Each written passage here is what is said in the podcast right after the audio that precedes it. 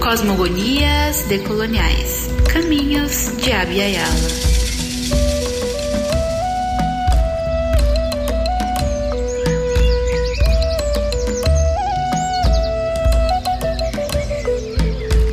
Para cada povo, uma origem.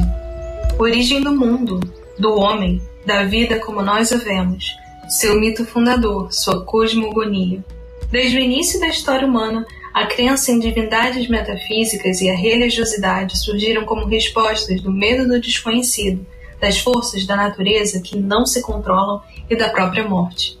São muitas narrativas, tão diversas e únicas, que trazem, na forma de mito, o sentido de pertencimento, a afirmação do direito de ser e estar nos mesmos lugares do passado. Abiyala, terra madura, terra viva ou terra em florescimento na língua do povo Kuna, Abiyalo é o que hoje entendemos como América, mas é muito mais do que isso. É um sentimento de unidade em suas diferenças. É um sentimento de pertencer a um território que a todo momento tentam tomar-lhes. Trazer os mitos fundadores de Abiyala tem o propósito de pensar uma pedagogia nos marcos da decolonialidade, apresentar uma outra origem da América que falamos hoje, mas que pouco conhecemos fora da lógica colonizadora e do pensamento ocidental. Nas palavras de Rigoberta Menchú, ganhadora do Prêmio Nobel da Paz de 1992, a paz é a filha da convivência, da educação, do diálogo. O respeito pelas culturas antigas faz nascer a paz no presente.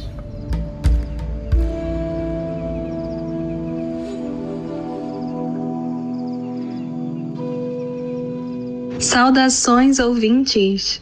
Eu sou Rafaela Lima e no episódio de hoje apresentamos como convidado especial Gabriel Passetti, doutor em História Social pela USP, professor de História das Relações Internacionais da UF, tem experiência em História da América com ênfase em Argentina, Chile e suas relações com o Império Brasileiro, além de ter um livro com o título Indígenas e Crioulos, Política, Guerra e Traição nas Lutas no Sul da Argentina, 1852-1885 ele falará conosco sobre os Mapuche, tanto da Argentina quanto do Chile.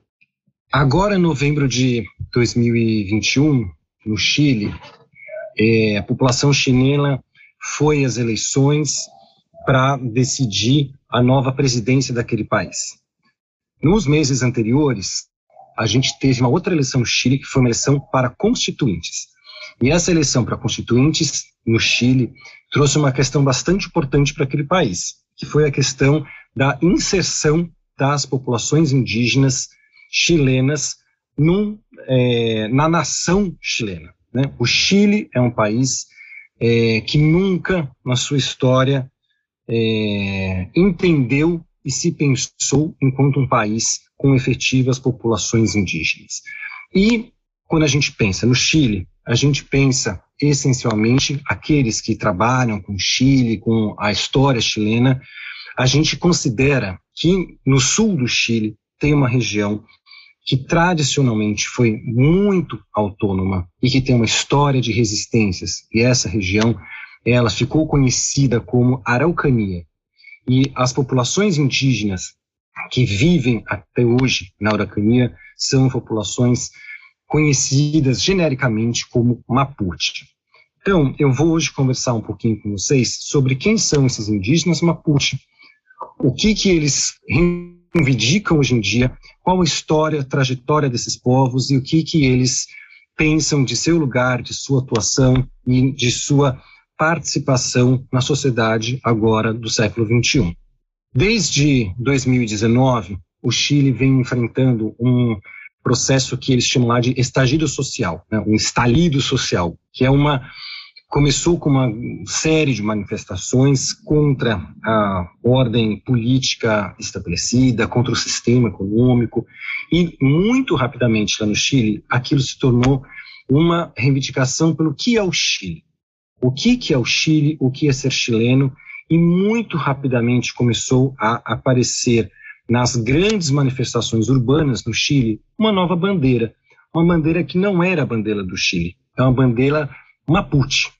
Ao surgimento e o resgate dessa bandeira Mapuche, no Chile significou para aquelas populações colocar uma, é, uma questão para o que é ser chileno e, especialmente, o que, que seria esse Estado chileno.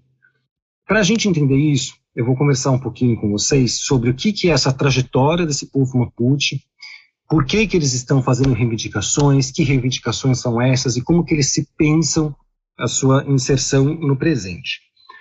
Os Mapuche, eles são uma população indígena, como eu disse para vocês, que habita ali a região da Araucania. E essa população Mapuche, elas, é, ela enfrentou historicamente, isso faz parte da composição, do entendimento histórico do lugar deles, uh, sempre invasores.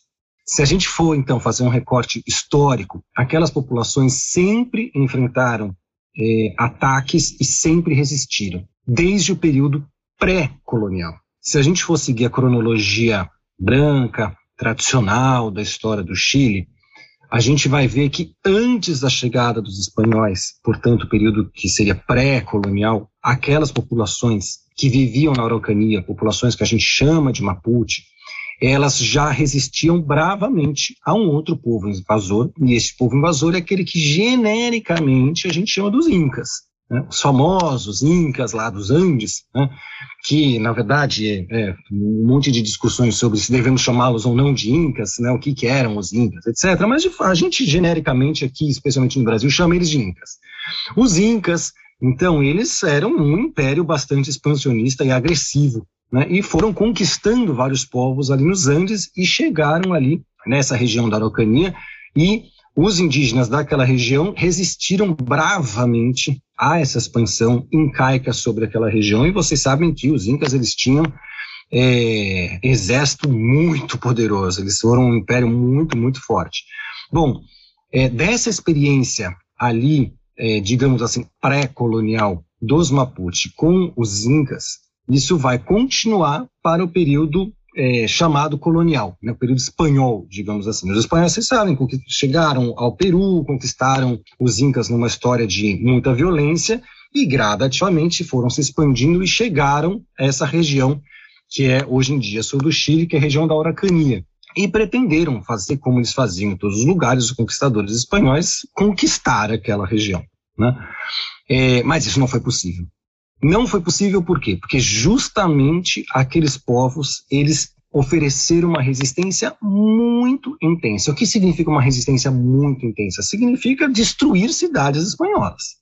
Nesse sentido, sitiar fortes, forçar os espanhóis a evacuar regiões que os espanhóis pretendiam ver ocupadas. Então, é nesse sentido de resistência, uma resistência bastante ativa, aguerrida, militar e que foi muito bem sucedida.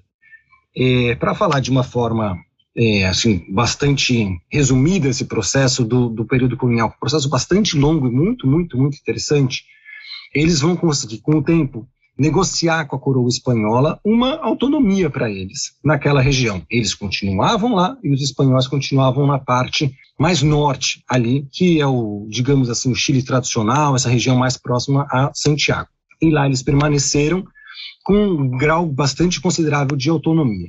É, ao longo desse período colonial, dois processos paralelos vão acontecer. Um processo de estreitamento de relações com os próprios espanhóis, então eles vão participar de redes comerciais, eles vão fazer acordos políticos, eles vão fazer negociações, por um lado. E, por outro lado, esses indígenas Mapuche, eles vão gradativamente ampliar essas conexões com outros grupos indígenas. Isso vai ser bastante importante. Né? O que significa isso? Eles vão atravessar a Cordilheira dos Andes e vão manter relações cada vez mais intensas com os indígenas do que hoje a gente chama de Argentina.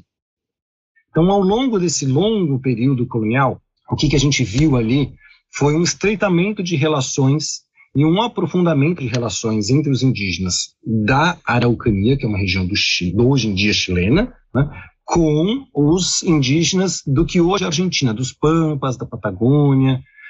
É, e essa, essa intensificação de relações fez com que aqueles indígenas da Argentina ampliassem suas redes comerciais, participassem de redes de troca, eh, mantivessem relações familiares com esses indígenas da Araucania. Então, quando a gente vai ver o final do período colonial, ali, transição do século XVIII para o século XIX, o que, que a gente tem são regiões autônomas, no que hoje é o Chile, no que hoje é a Argentina, com indígenas aguerridos, eh, em sociedades organizadas de forma guerreira, com cacicados estruturados, de forma patrilinear, e que, além de manter muitas relações comerciais com os espanhóis, também incorporaram muitas características da sociedade colonial espanhola nesse convívio. Então, eles passaram a usar o cavalo, eles aprenderam o idioma espanhol, eles começaram a utilizar o vestuário, muitas vezes espanhol, mas sempre lutando e garantindo a sua autonomia e sua sobrevivência, nunca aceitando o controle do Estado, é, um controle efetivo do Estado, uma submissão deles para a coroa. Bom, aí vai ter um processo, que é o processo de independência, e esse processo de independência ele vai fazer, aí a partir mais ou menos meados do século XIX, nos dois lugares, no Chile e na Argentina, os estados começarem a pretender fazer uma ocupação territorial sobre aquelas regiões do sul. Regiões essas que aqueles estados argentino e chileno nunca tinham ocupado e que eram efetivamente regiões soberanas, vive, é, regiões de vida e de, de resistência e de, e de atuação desses grandes cacicados do sul, seja na Araucania, seja nos Pampas e na Patagônia. Como é que vai acontecer esse processo? Uma série de movimentos acontecem simultaneamente. Um deles é um processo de tentativa de ocupação das terras com colonos. Colonos que poderiam ser imigrantes ou poderiam ser colonos de outras regiões do Chile e da Argentina que eram colocados para lá. Esses colonos, o que, que eles faziam? Eles tentavam ocupar violentamente essas terras e isso não dava certo. Mas o que, que acontece? Se a gente vai pensar num processo de ocupação territorial, aqueles colonos eles acabam é, gerando violência, atacando né, os indígenas, também com a expectativa de serem contra-atacados. Por quê? Porque ao serem contra-atacados, eles poderiam reivindicar o uso dos exércitos ao seu lado. O que, que eles vão fazer? Esses colonos eles vão usar as situações de violência para reivindicar um discurso de um combate, um combate entre eles, que seriam civilizados, contra os indígenas, que são chamados de bárbaros. Só que o que acontece? Tanto no Chile quanto na Argentina, aqueles estados em formação tinham mil prioridades. E aquelas regiões periféricas do Sul não eram as prioridades dos estados naquele momento. As prioridades eram outras: a ampliação do mercado consumidor, a abertura de mercados internacionais, a ampliação da agricultura, pecuária, disputas políticas, etc. Para mobilizar a ida de exércitos ali para ocupar aqueles territórios, vai ser que aqueles colonos, em associação com os militares que comandavam os fortes daquelas regiões, vão justamente usar e mobilizar esses discursos sobre violência. Eles vão construir um novo discurso, que é esse discurso do indígena como bárbaro. Então, esse processo que a gente chama de colonização da barbárie é um processo, colonização no sentido metafórico, né, de, de o uso dos colonos do conceito da barbárie, ele vai fazer com que nas, nas capitais seja Santiago, seja em Buenos Aires, comece a circular a ideia de que para o, a sobrevivência do Estado argentino ou chileno, era preciso eliminar a barbárie. Esse é um processo muito específico daquela região, um processo muito diferente do que aconteceu em outros lugares. Que a gente vê em outros lugares também o combate e a morte a indígenas. Mas o que vai acontecer no Chile e na Argentina é, de fato, um discurso oficial do governo de que era preciso eliminar a presença física dos indígenas.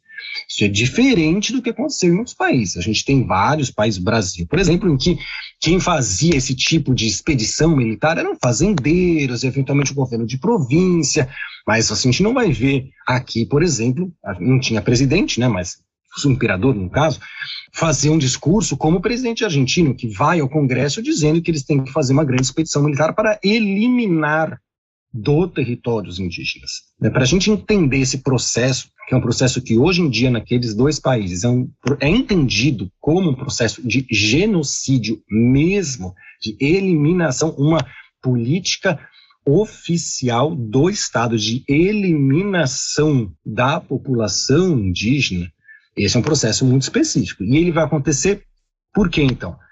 Mobilizar, mobilização de discurso de embate entre civilização e barbárie, um discurso de que somente colonos brancos poderiam dar um uso efetivo e produtivo àquelas terras, um outro discurso, que é um discurso sobre ameaças é, externas do imperialismo europeu, que existia muito vagamente interesses europeus ali no sul da Patagônia, e especialmente uma concorrência entre Chile e Argentina pelo mesmo território. Então, os argentinos vão falar que os chilenos querem ocupar aquele território, os chilenos vão dizer que os argentinos querem ocupar aquele território. Então, os dois lados usam o outro lado como é, ameaça.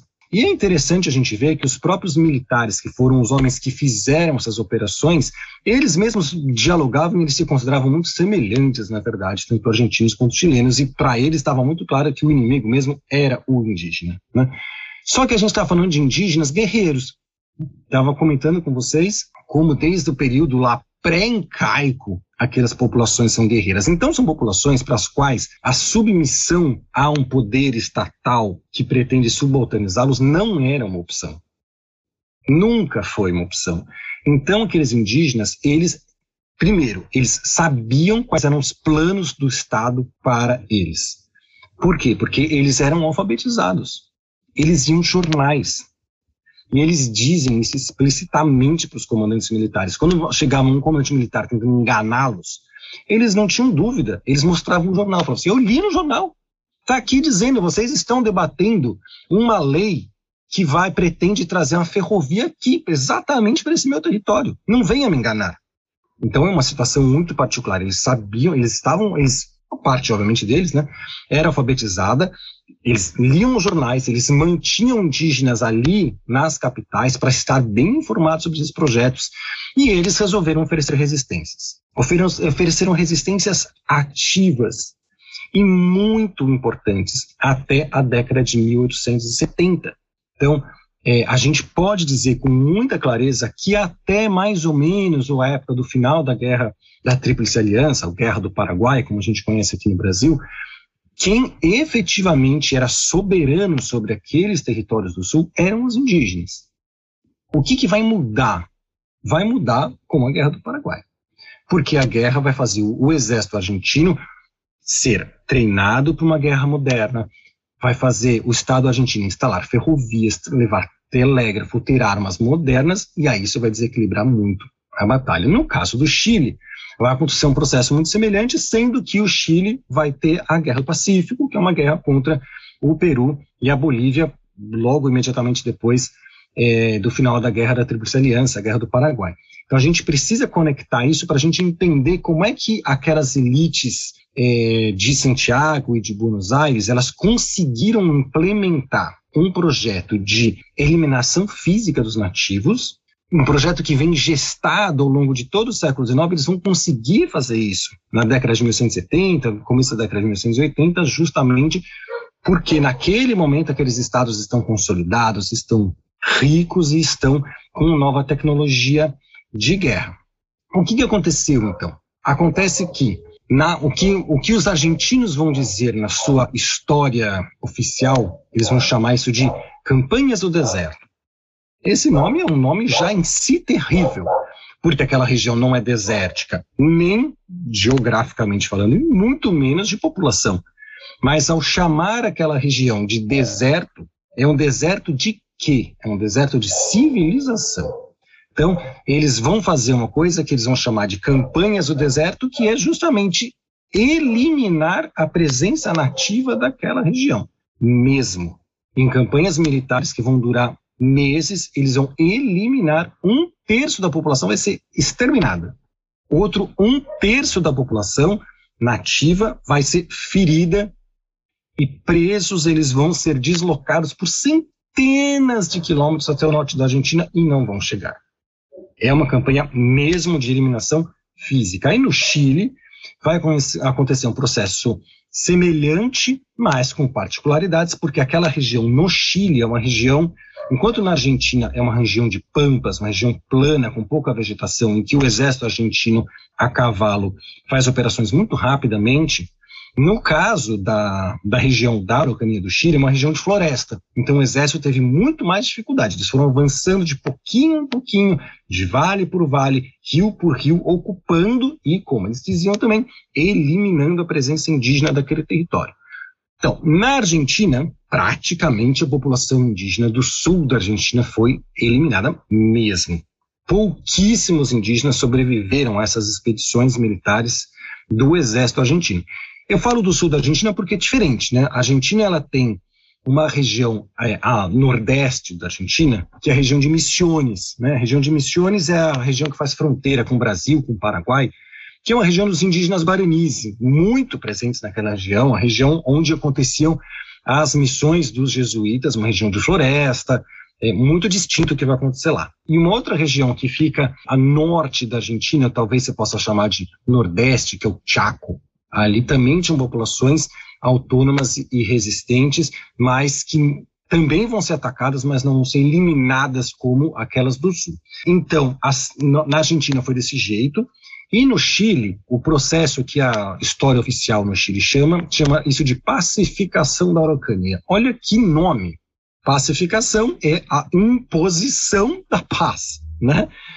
É, então, de uma forma muito semelhante também, os militares chilenos, é isso, como eu estava falando para vocês, vão vale por vale, montanha por montanha, vencendo resistências por resistências, cacicados por cacicados, impondo a presença do Estado chileno. O que vai acontecer no Chile é que eh, ali não é possível, a gente não chama de um genocídio propriamente falando, apesar do número estrondoso de mortes, não, não foi num, num, numa escala genocida no sentido de eliminação. O discurso era genocida, mas pela quantidade de indígenas, pela resistência imposta, pelo ambiente de florestas, eles foram se deslocando e não foram absolutamente exterminados, praticamente como aconteceu na Argentina. Mas esse processo do século XIX. Né? E agora, no século XXI, o que, que aconteceu com aqueles indígenas? Como é que eles estão? Como é que eles veem este processo? Eu acho que o que é interessante a gente ver é que para aqueles indígenas, sejam aqueles que vivem em terras hoje reivindicadas pelo Estado argentino, sejam aquelas terras reivindicadas pelo Estado chileno, eles não se entendem nem como argentinos nem como chilenos.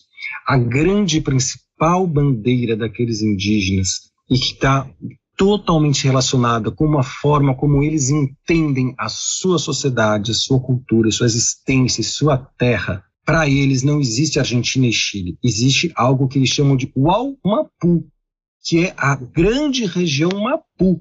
E essa grande região Mapu, norte, sul, leste, oeste, com a cordilheira como um marco muito importante, que explica e se conecta com a forma como eles entendem o mundo e eles se entendem no mundo, o Almapu é a grande reivindicação deles. Eles, o que aqueles indígenas querem é simplesmente poder viver em paz nas suas terras. Então, o que eles dizem é que eles não querem viver sob o Estado argentino, eles não querem benesses do Estado argentino, eles querem as terras deles, eles querem o Almapu.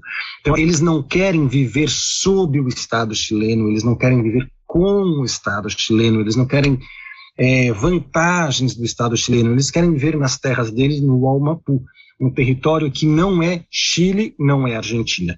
E, obviamente, isso coloca uma questão central para o que é o Estado ocidental, porque o Estado ocidental ele se entende baseado numa noção muito forte de território. E aí aqueles indígenas justamente colocam assim, isso aqui não é território argentino, isso aqui não é território chileno. Então, o que, que a gente vê ao longo de todo o século XX e do século XXI são políticos dos mais diferentes matizes questionando, atacando e criminalizando as lideranças e as mobilizações, as reivindicações Mapuche, seja em terras que hoje são argentinas, seja em terras que são hoje chilenas. Como no Chile acabou que eles acabaram se organizando de uma forma diferente no final do século XIX. Eles não foram tão atacados como na Argentina. O movimento indígena Mapuche, ele surgiu com mais força, ou ele ressurgiu, ele se reinventou com mais força, melhor dizendo, no século XX, no Chile, na Araucania. Eles foram muito atacados, muito pressionados. Depois, na época da ditadura do Pinochet, muito atacados. Né? O, o Pinochet ele tinha um projeto específico para aquela região, que era de é, não apenas colocar colonos ali, mas de colocar o agronegócio ali. Então, no, na região da Araucania, o é essencial, a, a questão principal é, estabelecida pelo governo do Pinochet, pela ditadura do Pinochet, é, aí nos anos 70, anos 80, era transformar aquela região, que era uma floresta de um tipo de pinheiro nativo, que parece a nossa araucária, é uma parente da nossa araucária, botar aquilo abaixo e transformar em florestas de pinheiros, para estabelecer ali indústrias de é, agronegócio, madeireiras de exportação, que é o que move hoje em dia a economia daquela região. Então, nas últimas décadas, o que a gente tem visto na Araucania chilena? Uma é, estratégia de resistência dos Mapuche a esse modelo econômico implementado na região deles. Então, eles têm tentado resistir a essas empresas de exploração é, florestal, e a resistência, muitas vezes, é uma resistência ativa. Estou falando para vocês que eles são resistentes desde o período pré-incaico. Então, eles invadem instalações, eles queimam caminhões, eles bloqueiam estradas, eles tentam impedir esse modelo de negócio de exploração das terras, que é um, um modelo de exploração que significa a eliminação da presença humana, vai ter só um monte de pinheiros, derrubada de floresta, venda de madeira para o exterior, planta floresta, aquela floresta estéril né, de é, plantação industrial e de, de exportação de madeira. Então eles resistem muito intensamente, eles resistiram a todos os governos chilenos das últimas décadas, desde o Pinochet e no período da redemocratização, e sempre colocaram como pauta que esse modelo econômico era um modelo que não apenas destruía a, ou pretendia destruir as suas sociedades, como também, especialmente, aquele meio ambiente e aquela região e as relações deles com a natureza lá. Na Patagônia Argentina, eh, as reivindicações elas são primeiro por terras, porque eles ficaram sem terras, eh, e também pelo tipo de uso das terras, porque o que aconteceu na Patagônia Argentina foi a eliminação dos indígenas e a transformação daquelas terras em gigantescas fazendas em que são criadas ovelhas. E aí a reivindicação deles é nesse sentido de devolução de terras e de um retorno a uma vida que não é essa vida de criação de ovelhas também para o mercado internacional. Somente a gente entendendo essa relação difícil é, dos estados argentino e chileno, mesmo depois da redemocratização, com as suas populações indígenas que a gente vai entender porque desde 2019 no Chile, com esse chamado estalido social, rapidamente começaram a aparecer muitas bandeiras Mapuche e muitas reivindicações Mapuche. É importante a gente perceber que, mesmo dentro do movimento Mapuche, há uma divisão e um questionamento sobre como que eles devem participar ou se eles devem participar do próprio processo constituinte chileno, porque esse é um debate que os coloca sobre se eles são ou não chilenos. E para muitos deles, mesmo com propostas progressistas para uma nova constituição do Chile, eles continuam dizendo que não importa a nova constituição, o que é ali é Chile e nós não somos Chile. Então, esse é um debate hoje em dia. Se eles devem negociar com os brancos, eles devem negociar com o Estado chileno algum tipo de autonomia, soberania, ou se eles não devem, nem essa discussão deve ser feita. Se a discussão deles é por soberania, por é, soberania não no sentido do Estado ocidental, né, por controle do seu território, é, sem par participar dessas é, estruturas do Estado, mesmo que seja numa Constituição mais progressista. Esse debate é um debate que acontece hoje em dia, debate intenso, porque é um debate que resgata justamente esse lugar dos Mapuche, esse lugar de resistência, esse lugar da relação deles com a terra, da relação deles com forças externas que sempre quiseram atacá-los e ocupar seus territórios. É isso que explica essas bandeiras Mapuche hoje em dia lá no Chile e toda a controvérsia sobre participação ou não deles nesse processo, porque significaria para vários deles aderir finalmente ou sucumbir a um projeto não Mapuche de sociedade e de território. Não sei se eu consegui ser claro.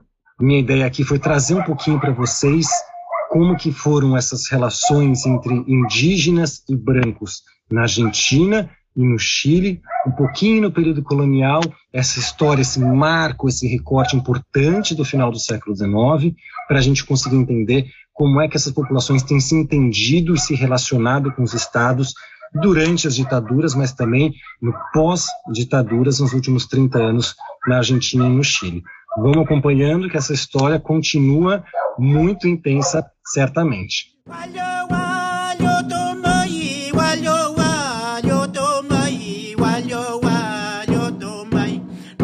Trem Trem e Cai Cai Vilu.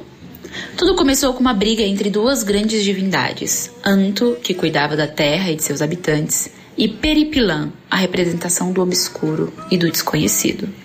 Seguindo seus passos, os descendentes de ambos eram também rivais, mas provocaram tantos distúrbios na terra de cima, o Enumapu, sendo o maior deles os tentarem trair seus pais e tomar-lhes os lugares de poder, que foram castigados a viverem na terra central, Mapu, na forma de duas grandes serpentes.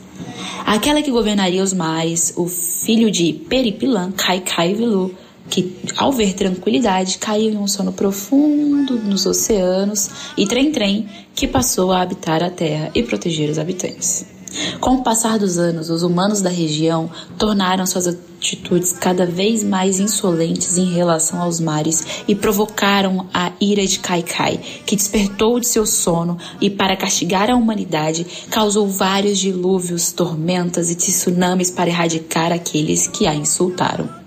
Os que conseguiram escapar pediram ajuda de Trem, que os ajudou. Aos que estavam com medo do terror de Kaikai, Trem transformou-os em estátuas. Os que estavam cercados por água e não podiam viver na pouca terra que tinham sob si foram transformados em aves para poderem sair de lá voando. Os que já estavam na água foram transformados em animais aquáticos, e os que se afogavam, transformados em seres místicos, El Sumpales, metade homens, metade peixes. E por fim, para combater a constante elevação das águas, Trem foi também elevando cada vez mais as montanhas. A batalha entre as serpentes durou muitos anos, mas Kaikai acabou não tendo mais água para sobrepor as terras e Trem por fim venceu. Ambas serpentes ficaram tão cansadas que durante muito tempo deixaram de fazer embates mexendo as terras e os mares. Mas ainda há a crença de que Trem Trem avisaria os habitantes a partir de terremotos caso Kaikai estivesse prestes a fazer algo, assim dando tempo para eles fugirem das elevações dos mares. Para falar dos Mapuche, é importante destacar que eles são considerados descendentes de dois povos pré-hispânicos, os Pitrén e os El Verjo, e estão divididos entre o território oeste Glumapu, que conhecemos como Chile, e o leste Puel Mapu, que conhecemos como Argentina, ali em seu centro-sul.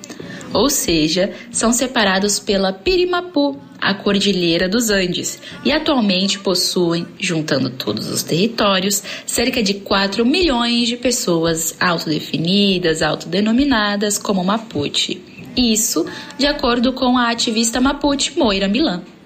Para além, vale destacar que, por ocupar dois territórios, países diferentes, há muitos recursos por ali, como água, minerais, gás e até petróleo que são sempre disputados.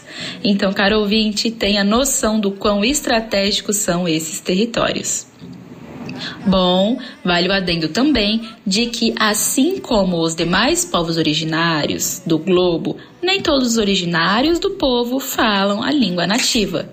Ou seja, nem todo mundo é falante daquela língua até porque, além de serem línguas minorizadas e apagadas na nossa história, elas também não são línguas oficiais do Estado.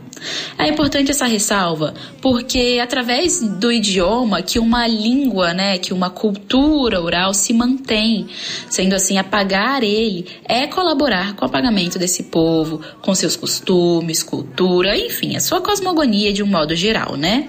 Bom, dito isso, a língua do povo em questão é Mapudungun ou Mapuzungun, né? e nela que o povo se chama Mapuche. Mapu significa terra e Che seria gente, homem, ser humano, né?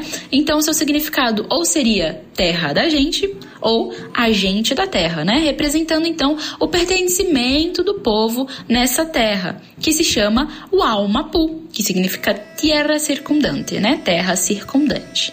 Vale o adendo aqui também que quando os invasores espanhóis chegaram na região, eles chamaram a língua Mapudungun, Mapuzungun, de araucano, já que ali, principalmente no Chile, é uma região de matas de araucarias, né? É, mas é um termo desrespeitoso, já que não carrega a autodenominação do próprio povo, né? E esse termo só foi deixado de ser usado em meados do século passado. Então, muito recente, né, caro ouvinte?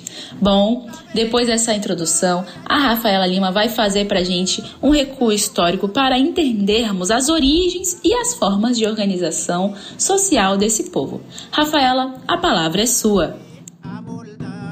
Os Mapuche, como dito antes, são descendentes de outros povos que ocupavam a região do Chile e da Argentina.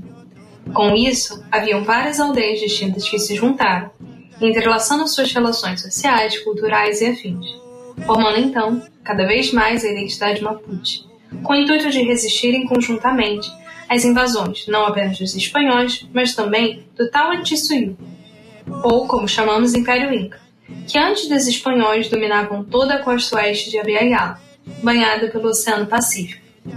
Quem quiser saber mais sobre Tahuantinsuyo, Império Inca, recomendamos nosso episódio sobre eles disponível aqui no podcast. E, como sou cheia de adenos e espero que vocês ouvintes gostem deles, vou fazer mais um aqui a respeito da Guerra de Aral, que é o nome dado a uma das guerras de mais longa duração dos Mapuche contra o domínio espanhol. E quem tiver interesse no tema, sugiro fortemente dar uma olhada depois na historiografia chilena acerca dele. Estamos falando, portanto, de um povo que resiste batalha, insistindo em sua autonomia. Não são separatistas, apenas desejam gerir seus próprios territórios e recursos de acordo com sua cosmovivência, uma vez que a luta de hoje tem relação com a maneira como os Mapuches entendem a vida, e isso tem tudo a ver com sua cosmogonia. Ou seja, não é pela propriedade da terra em si, mas sim por um modo de vida na Terra. Em relação à organização de Wamapu, Terra Mapuche, alguns historiadores ressaltam sobre sua forma de governança horizontal, de modo que, ainda que se tinham alianças, não havia uma pirâmide hierárquica de decisões. O máximo de autoridade, digamos assim, que havia eram os machi, uma liderança feminina ou masculina que é encarregada da espiritualidade, do corpo, da alma, e o cabeça da comunidade, o cacique ou lonco, que atua na organização geral e nos rituais da fertilidade, Nilatu. Alguns dos povos aglutinados sobre a cultura mapuche, como por exemplo, os que hoje são os Penhueches ao leste, ou os Uileches, que vivem no sul, ou os Lapiquinches, localizados a oeste, e os Pinkunches, gente do norte, formavam essas alianças independentes que se juntavam para debater sobre as trocas com demais povos espanhóis. A divisão administrativa era chamada Imapozugu de Lof. A união de nove desses Lof era chamada de Reuemapu. Nove desses Reuemapu eram chamados de Ailá Reue. E a última instância seria Futa Elmapu. Em cada Lof havia Gilatuês, que eram templos sagrados abertos aos corpos sendo espaços grandes e tendo ao centro Reuê, que são altares de madeira que representam diferentes mundos que a cosmovisão Mapuche se consegue. Ou seja, é por meio dos Reuê que a conexão entre o natural e o sobrenatural acontece. Provavelmente vocês, ouvintes, já devem ter visto esculturas enormes que têm as mãos no umbigo e nas genitais e possuem cestos em cima da cabeça. Então, esses são os Reuês e representam a Mintie Mapu, terra de baixo, Mapu, terra, Menu Mapu, terra de cima, mostrando que tudo se mistura, que tem conexões.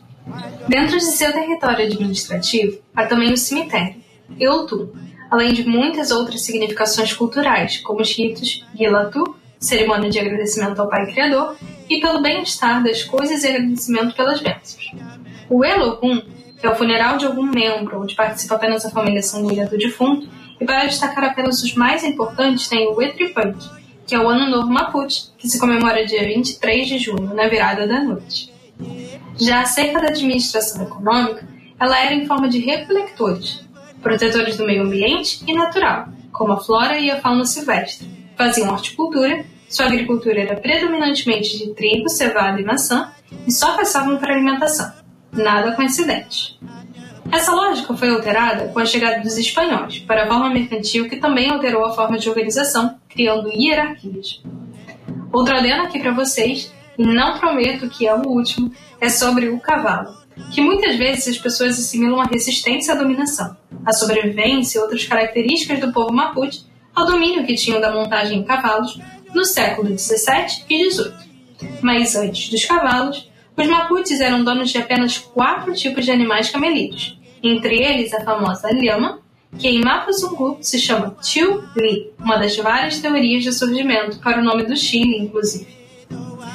Por fim, que eu sei que vocês já estão cansados de ouvir a minha voz, ressalta aqui que por mais que os Mapuches tenham passado e passem por conflitos constantes, hoje em dia eles ainda são o povo originário mais numeroso do Chile e o terceiro mais numeroso de Abya ou seja, das Américas, e continuam a lutar por sua identidade, que está intimamente atrelada à defesa da terra.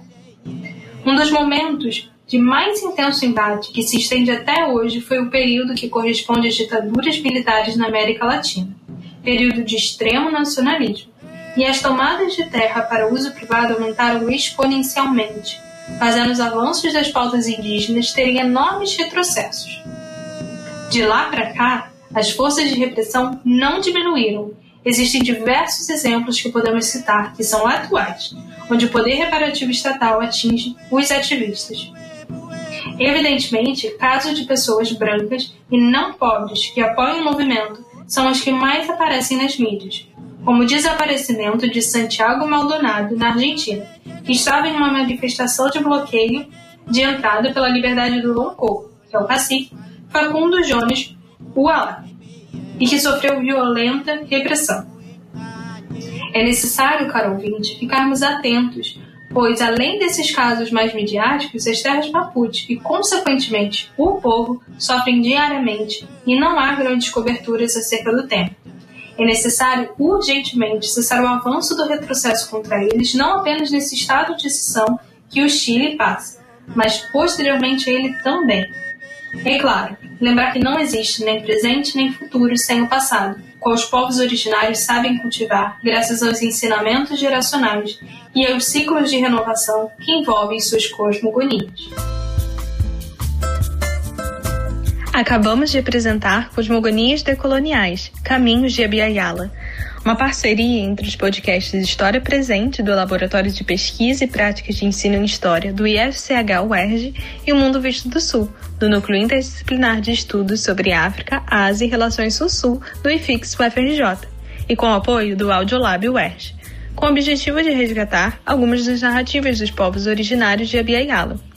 Em todos os episódios, traremos as reflexões de especialistas sobre os significados dessas cosmogonias para os povos antigos, ainda tão presentes.